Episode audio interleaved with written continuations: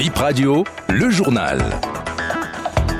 C'est la deuxième heure sur cette tranche. Bonjour à toutes, bonjour à tous, bienvenue dans ce 8 heures dont voici l'essentiel en titre.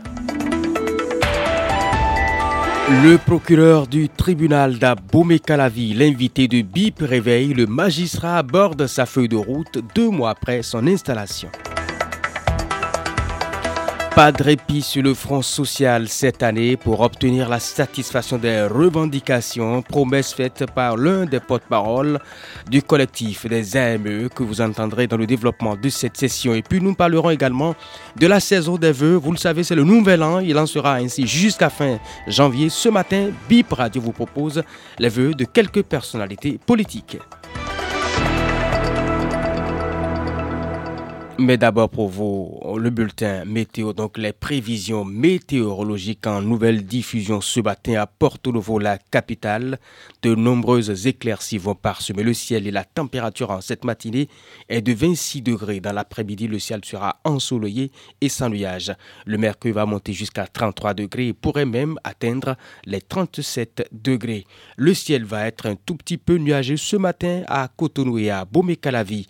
La température à Cotonou est de 27 degrés et même dans Abomey Calavi, vous pourrez profiter du soleil dans l'après-midi à Cotonou et du côté d'Abomey Calavi, le soleil sera largement dominant.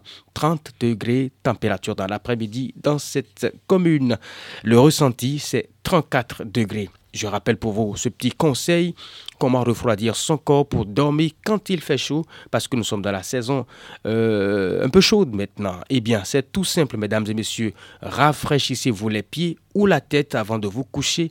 Nos mains et nos pieds jouent un rôle clé pour aider au sommeil. Ils permettent au sang chauffé venant du centre du corps de se refroidir par le contact de la peau avec l'environnement extérieur.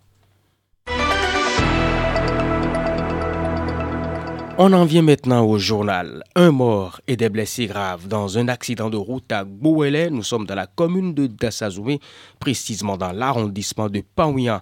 Bilan d'un carambolage entre trois, trois, véhicules, un léger et deux gros porteurs tous en direction de Cotonou. L'accident s'est produit dimanche 31 décembre 2023. Toutes les victimes ont été évacuées aux urgences de l'hôpital de zone de Dassazoumé par les sapeurs-pompiers.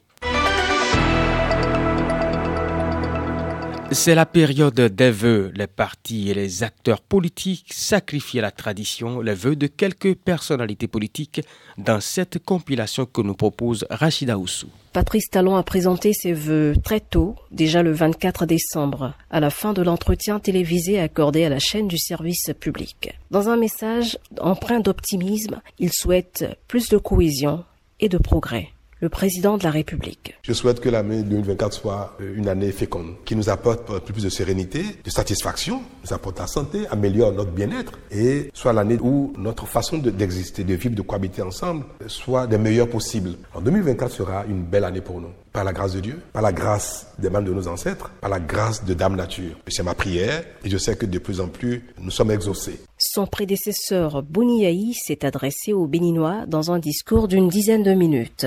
Un procès contre le régime en place. Devant une foule, le président des démocrates a clamé son amour pour les femmes. Il a aussi appelé à jeûner et à prier, sans oublier son message concernant le troisième mandat.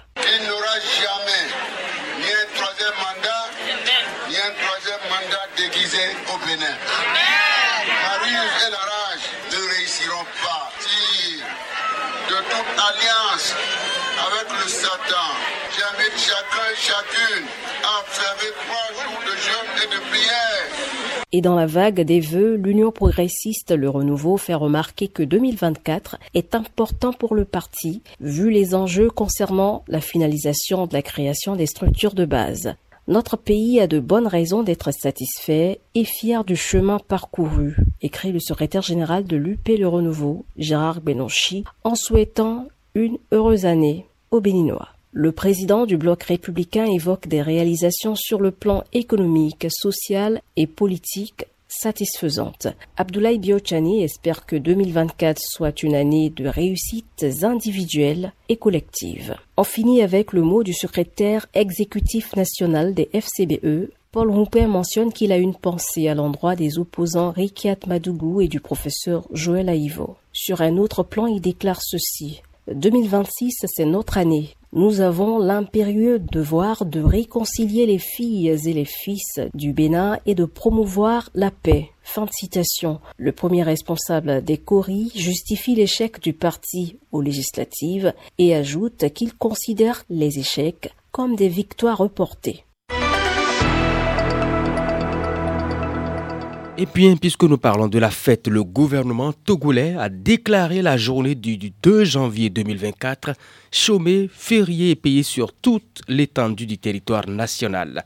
La décision est prise à la suite de la célébration des fêtes de la Nativité le 25 décembre 2023 et du Nouvel An le 1er janvier 2024.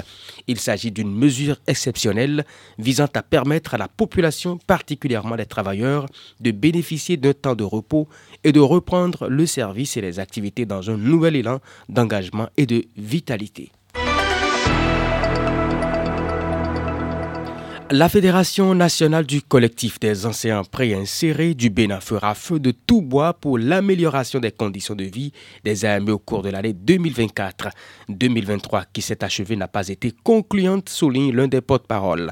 Le reversement de tous les AME éligibles, le paiement des 12 mois de salaire sur 12 et la signature des contrats de travail sont les points importants des revendications du corps AME. Pierrot Akaoyen on note euh, quelques minimes avancées que je peux récapituler en deux points. Il s'agit de la déclaration des AME euh, à la CNSS. Il s'agit également euh, au second et dernier point de l'octroi par le gouvernement de 11 mois de salaire sur les 12 que compte l'année. Excepté ces deux petits points, il n'y a rien du tout. Tout le reste, c'est des problèmes de plus pour les enseignants AME. Les perspectives euh, pour euh, l'année 2023-2024 sont entre autres euh, déjà le reversement que nous espérons de tous nos voeux, le reversement des 30 000 éligibles, en tout cas qui remplissent les trois ans comme critères pour être euh, reversés. En dehors de cela, nous voulons que tous nos collègues